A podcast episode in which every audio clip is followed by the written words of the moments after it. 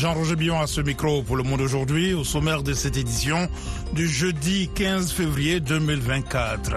Au Burkina Faso, grève des avocats pour la libération d'un confrère détenu. Au Sénégal, médiation tous azimuts pour trouver une issue à la crise politique avec une rumeur persistante de la libération éventuelle de l'opposant Ousmane Sonko. Le régime en place monte une ouverture pour que Sonko soit réhabilité. Mamadou Thio, journaliste sénégalais, fera le point dans la partie magazine. Dans l'est de la République démocratique du Congo, deux soldats sud-africains ont été tués par des tirs indirects. Réunion aujourd'hui entre la Maison-Blanche et des élus du Congrès pour une séance d'explication sur une menace urgente à la sécurité nationale. Les forces israéliennes disent avoir pénétré dans l'hôpital Nasser de Khan dans le sud de la bande de Gaza, pour une opération précise et limitée visant le Hamas.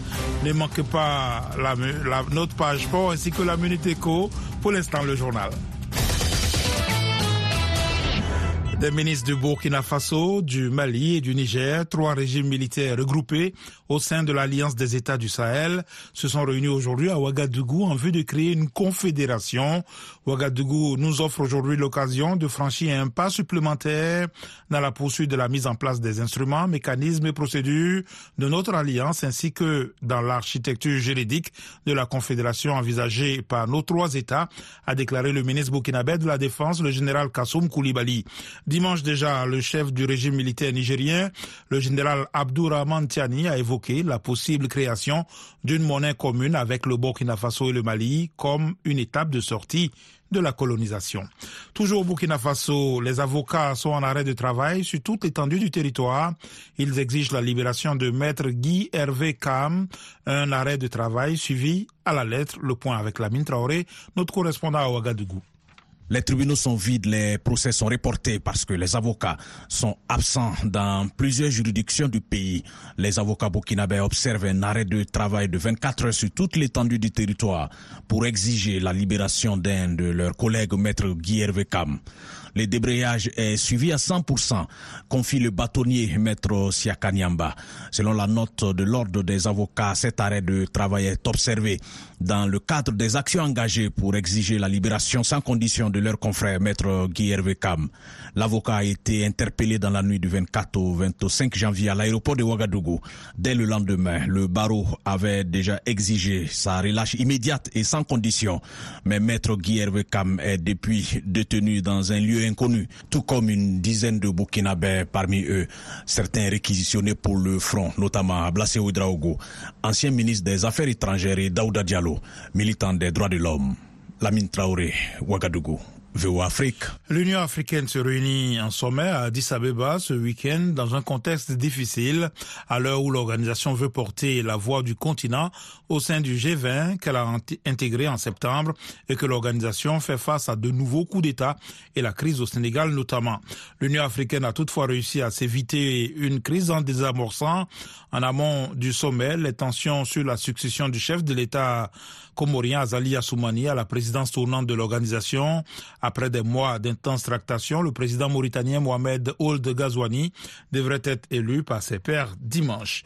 Le Nigeria envisage d'introduire des polices d'État dans ses 36 États afin de renforcer sa police nationale alors qu'il s'efforce de contenir la violence et l'insécurité généralisée, a déclaré ce jeudi le ministre de l'Information.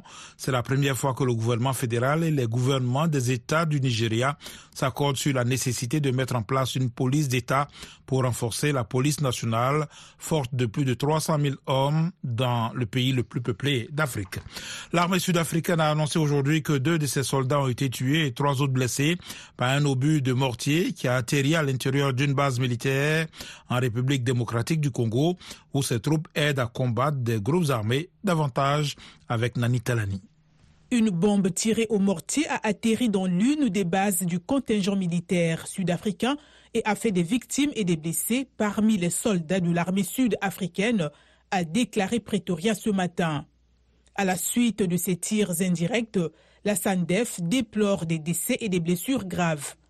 Les blessés ont été transportés à l'hôpital de Gouma et une enquête sera menée pour déterminer ce qui s'est passé. L'Afrique du Sud a commencé à déployer 2900 soldats dans l'est de la RDC à la mi-décembre dans le cadre d'une force sous l'égide de la SADEC, comprenant des militaires du Malawi et de la Tanzanie chargés d'aider la RDC à lutter contre les rebelles du M23. Le président sud-africain Cyril Ramaphosa a réagi en défendant la mission et en rappelant que l'Afrique du Sud, en tant que membre de la SADEC, avait le devoir de fournir des troupes. Dans toute situation de conflit, il y en a qui tombent. Nous nous inclinons devant ceux qui sont blessés et ceux qui ont pu tomber, a-t-il affirmé lors d'un discours devant le Parlement. Neuf migrants qui tentaient de rallier clandestinement l'Europe ont péri dans une embarcation à la dérive au large de la Tunisie à la suite d'une avarie, ont indiqué aujourd'hui les autorités tunisiennes. Selon des médias, le bateau est parti des côtes libyennes.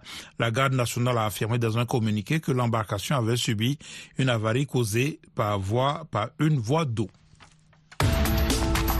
VOA Afrique, à Washington, vous êtes à l'écoute du monde aujourd'hui. De nouvelles frappes israéliennes ont visé aujourd'hui le sud de la bande de Gaza, où Israël a promis de mener une puissante opération terrestre dans la ville surpeuplée de Rafah, malgré les pressions internationales qui se multiplient. Dilidikou.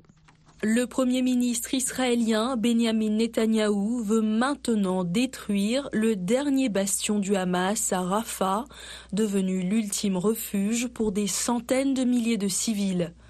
Pendant que les négociations se poursuivent au Caire en vue d'une trêve, les appels se multiplient à travers le monde contre une telle opération.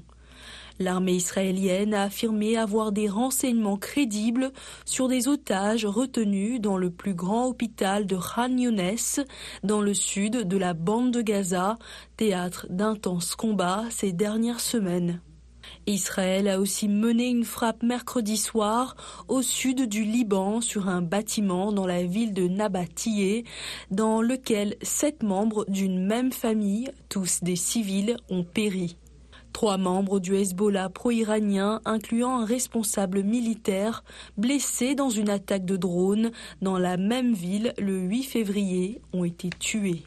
Le conseiller américain à la sécurité nationale, Jake Sullivan, rencontre aujourd'hui des dirigeants du Congrès et des responsables du renseignement et de la défense. Hier, le président de la commission du renseignement de la Chambre a appelé le président Joe Biden à divulguer des informations classifiées sur une menace urgente à la sécurité nationale américaine. Nathalie Barge.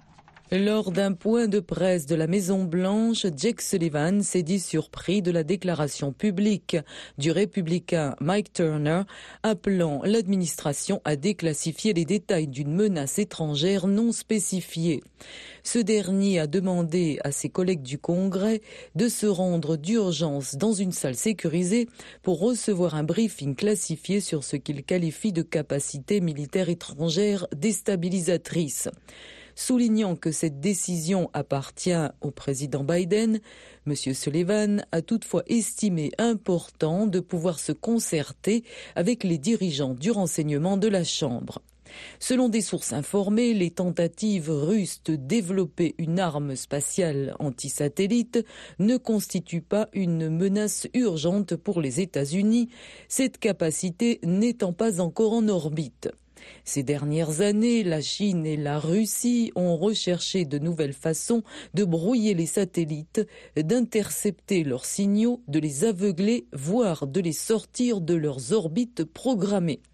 La force spatiale américaine, créée en 2019, forme des troupes capables de détecter ces capacités et de se défendre contre de telles menaces.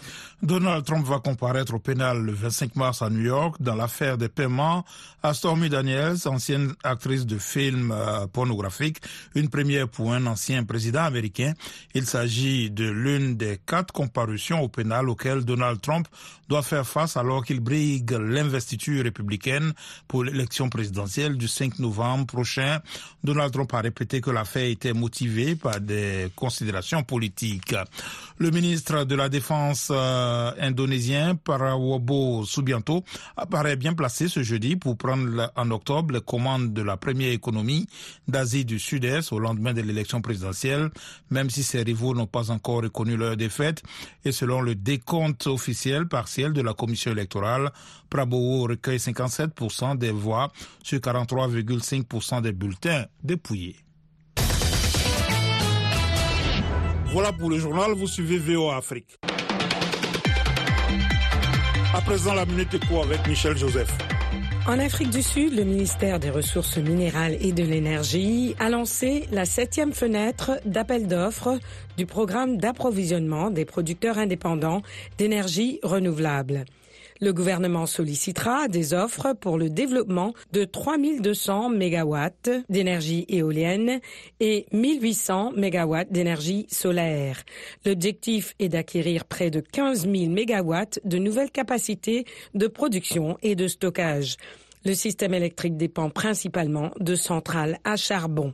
Le fonds de l'OPEP a approuvé un financement de plus de 600 millions de dollars pour 18 projets de développement social et économique durable dans ces pays partenaires, notamment dans les secteurs des transports, de la santé, de l'éducation et de l'énergie. Une facilité de financement de 40 millions de dollars favorisera la commercialisation des produits agricoles bénéficiant à 600 000 petits exploitants en Afrique subsaharienne.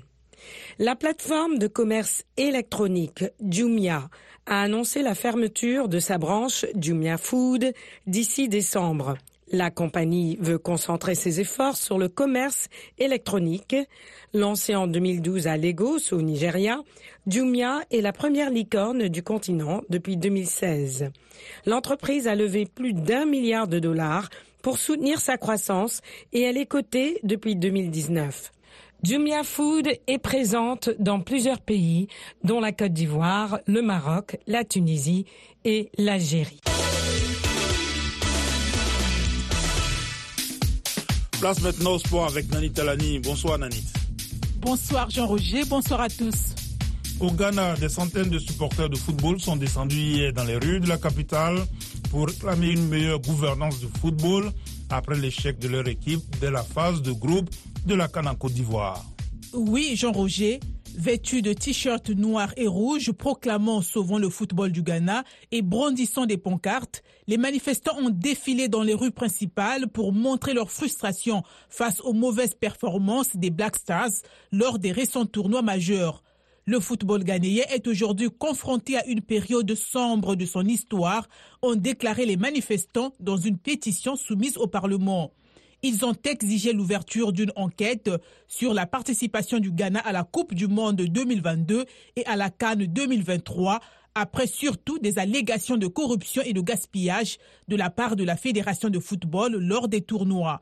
Ils ont également appelé à une politique nationale du football, à des investissements accrus et à des améliorations de la ligue locale. Mercato direction le Brésil pour le Congolais Yannick Bolassi. En effet, l'international congolais Yannick Bolassi, 34 ans, doit partir pour le Brésil la semaine prochaine. Selon un journal italien, il a conclu un pré-contrat avec la première division brésilienne. Né en France et élevé en Angleterre, il joue pour l'équipe nationale de la RDC. Yannick Bolassi a joué dans plusieurs clubs anglais.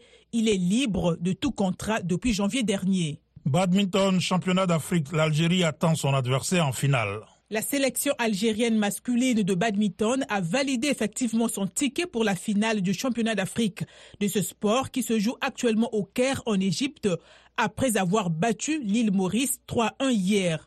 Les fenêtres du badminton attendent le vainqueur de la demi-finale entre l'Égypte et le Nigeria.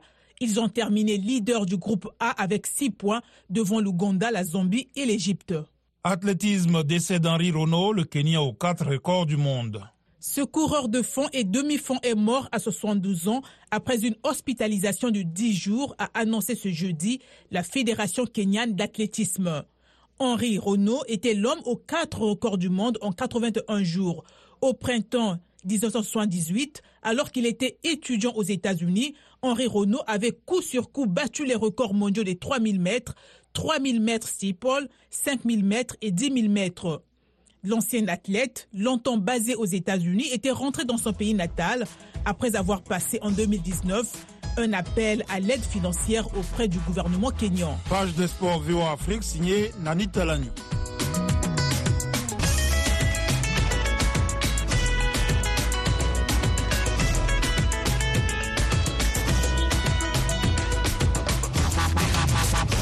Le Monde aujourd'hui, VOA Afrique.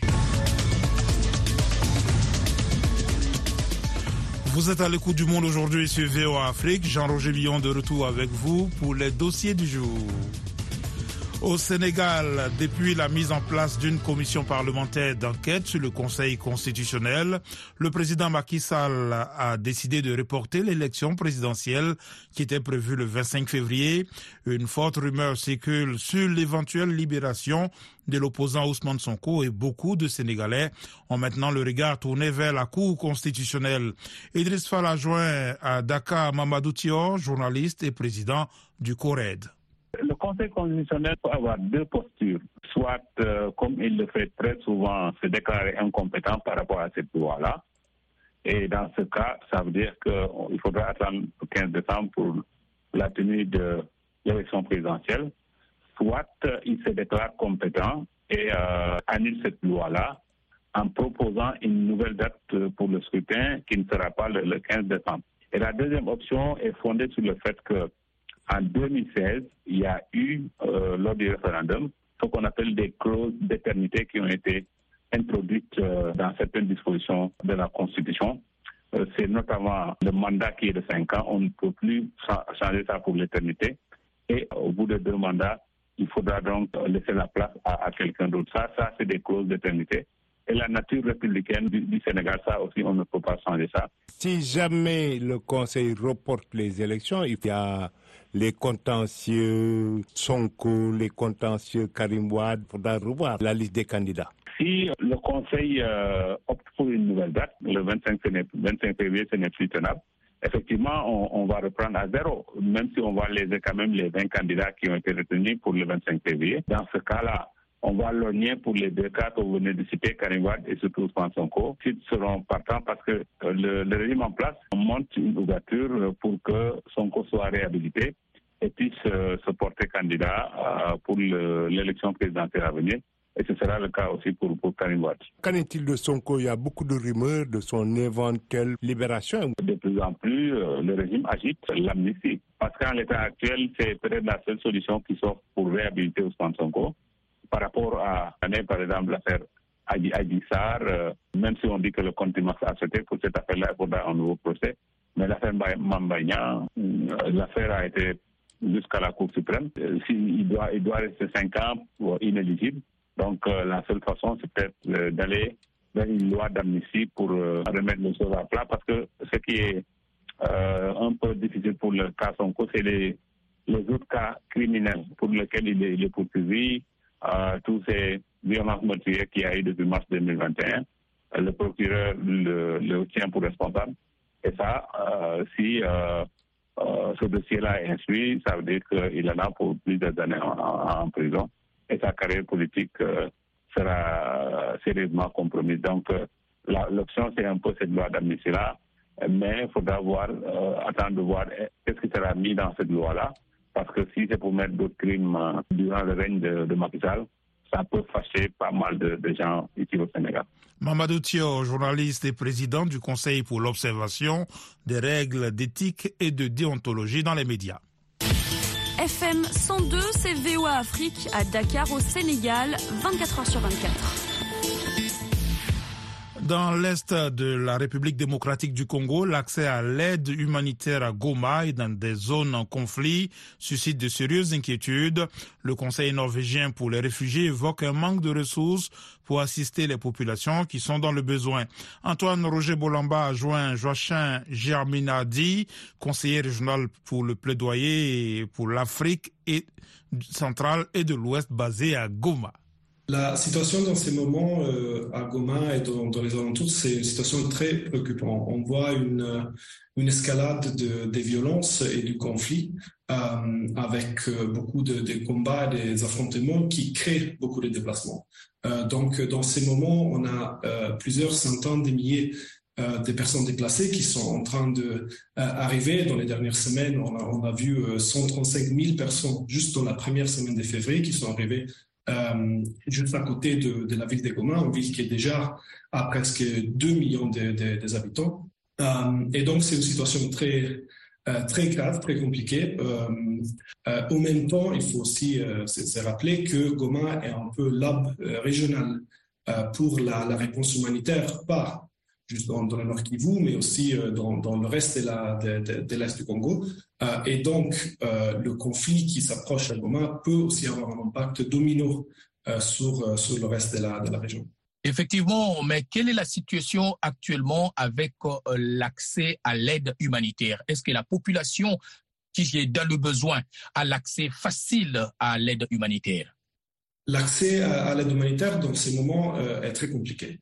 Euh, il y a vraiment deux, raisons pour ça. La première, c'est les combats, la non-sécurité.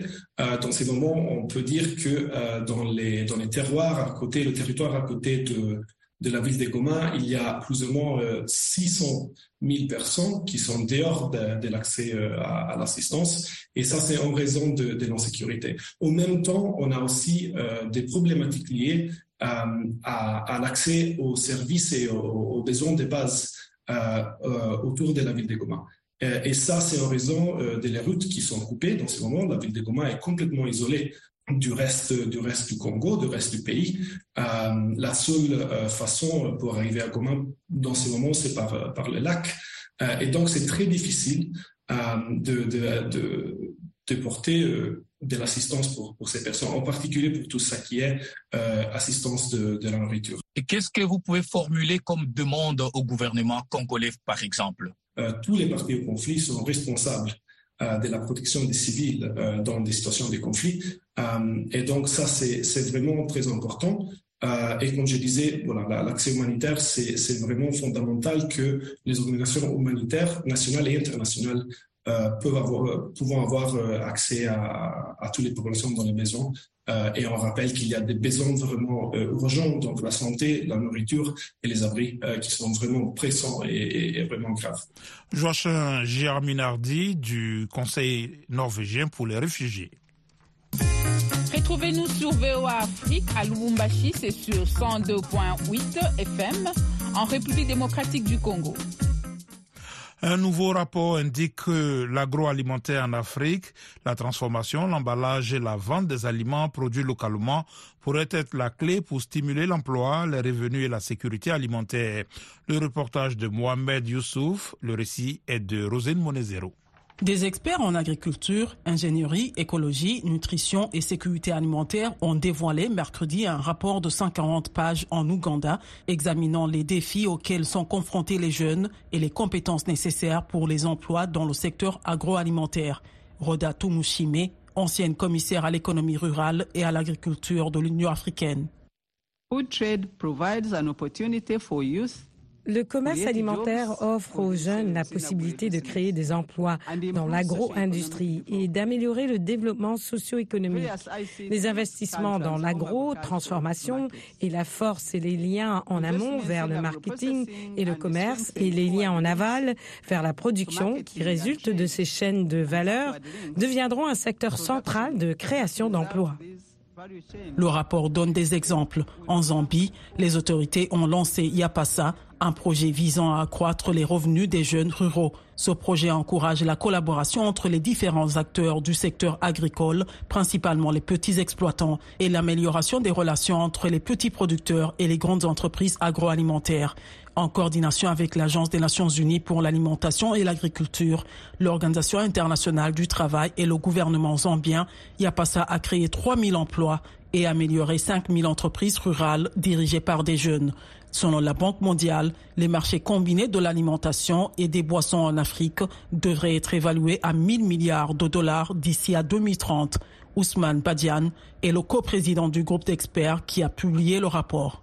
Making policies much more sensitive to the needs il sera important de rendre les politiques beaucoup plus sensibles aux besoins et aux ambitions des jeunes. Il sera extrêmement important de créer un espace d'engagement avec les jeunes. Pour soutenir tout cela dans les deux dernières décennies à venir, il faudra être capable de soutenir la croissance dans le contexte d'un climat changeant non seulement en termes d'adaptation et de résilience, mais aussi en étant capable de trouver de nouvelles façons de faire des affaires. Selon la Banque africaine de développement, 11 millions de jeunes entrent chaque année sur le marché du travail à la recherche d'un emploi, mais seuls 3 millions d'emplois formels sont créés chaque année. En Afrique, 120 millions de personnes âgées de 15 à 35 ans sont au chômage. Dorothy Okello, professeure d'ingénierie à l'université de Makerere en Ouganda, a déclaré à VOA qu'il était nécessaire d'établir un lien entre les opportunités dans le domaine de l'agriculture et le niveau d'études des étudiants. Nous pouvons avoir par exemple une ubérisation, si je peux utiliser ce mot, des services de tracteurs. Vous savez, des services tels qu'un tracteur chargé ou un tracteur est mis à la disposition d'un certain nombre d'agriculteurs. Comment pouvons-nous utiliser l'ingénierie de manière créative pour trouver des solutions à ce problème? Si je peux me permettre, je m'adresse aux personnes qui travaillent dans le domaine de la création, des beaux-arts ou de l'art industriel.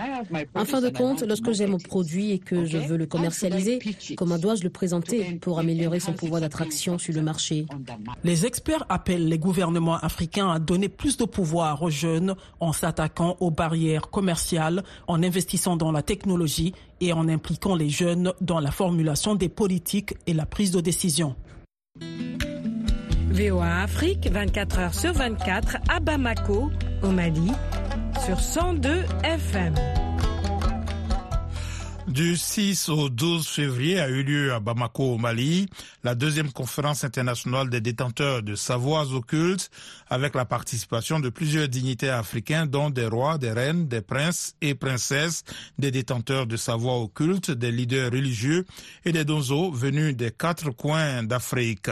Le professeur Mamadou Babou Niang a doté les détenteurs du savoir africain d'un siège flamand neuf. Il explique au micro de Modibo Dambélé motivations de la rencontre et la création du Centre pour la promotion du savoir occulte africain. Mais c'est ce qui est normal, parce que c'est notre culture. Hein? Nous sommes des Africains. Il est temps que nos connaissances que nos ancêtres nous ont léguées, qu'on essaie de mettre en valeur. Et quelles sont les disciplines qui seront enseignées dans ce centre au Mali, dans les sièges sociaux au Mali? Les disciplines, que ce soit la télépathie, le magnétisme, le fakirisme, l'illusion, l'hypnotisation, mais à l'africaine. Et que répondez-vous à vos détracteurs qui disent que ces sciences ne sont pas réelles? Là Bon, ça, ça, ça me regarde que, parce que vous savez, si vous, si vous abandonnez votre culture et allez prendre la culture d'autrui, donc c'est toujours comme ça. On a vu, il n'y a pas très longtemps, un chef d'État dire que l'Afrique n'a pas de culture, que l'Afrique ne, ne, ne fait même pas partie de la civilisation. Donc il est temps que nous, la connaissance que nos ancêtres nous ont laissée, qui, qui répond de la magie rouge, de la connaissance des plantes et des animaux, qu'on essaie de mettre ça en valeur et enseigner ça. Et nous savons que depuis plusieurs années, vous entreprenez une mission de sensibilisation par rapport à la démystification des sciences occultes. Qu'est-ce que le centre pourrait faire par rapport à, à cette mission de démystification? Bon, vous savez, dans chaque boulot, il y a ce qu'on appelle la vérité et le mensonge. Aujourd'hui, à travers, on a tellement de charlatans qui font du n'importe quoi, qui ne qui répondent pas de l'Afrique. Donc, euh, il est temps de démystifier ce qui est mauvais et d'enseigner ce, qui est, ce qui est bien, ce qui est réel. Et il y a beaucoup de gens qui disent que malgré que l'Afrique dispose de tous ses talents sur le plan occulte, qu'est-ce qui fait que jusqu'à présent, ce sont les problèmes qui minent l'Afrique? Bon, les problèmes qui minent l'Afrique, toujours, ça, c'est, il y a des, il y a des civilisations qui sont derrière ça. Il y a des Européens qui sont derrière. C'est l'Occident qui est derrière, avant l'indépendance. Depuis ce qu'on appelle l'esclavage jusqu'à aujourd'hui. Hein, qui nous disent que notre connaissance, notre culture n'est pas vraie. Donc il est temps que qu'on se réveille. C'est la raison pour laquelle j'ai convoqué tous les rois d'Afrique à Bamako, les rois, les princes, les détenteurs de savoir occulte africain à Bamako. Un conclave pendant une semaine pour essayer de discuter, voir qu'est-ce qu'on va mettre sur place. Et si vous avez un dernier mot à l'endroit de la jeunesse africaine vis-à-vis de ce futur centre ou école qui verra les jours bientôt, qu'est-ce que vous Mon dernier mot, c'est de donner des conseils que un tronc d'arbre a beau séjourner dans l'eau ne sera jamais crocodile. Donc, on ne dit pas que tout ce que l'Occident nous a amené est fausse, on n'a pas dit ça, mais il est temps que qu'on pratique notre connaissance à la africaine. Mamadou Babou Niang, président du réseau panafricain de la science mystique et du patrimoine ancestral. Le monde aujourd'hui, c'est la fin de cette édition. Merci de l'avoir suivi. Jean-Roger Bion à ce micro. À la mise en onde, Georges Léonard Sagno. Un grand merci à la rédaction et à toute l'équipe de production. Portez-vous bien. À tout à l'heure.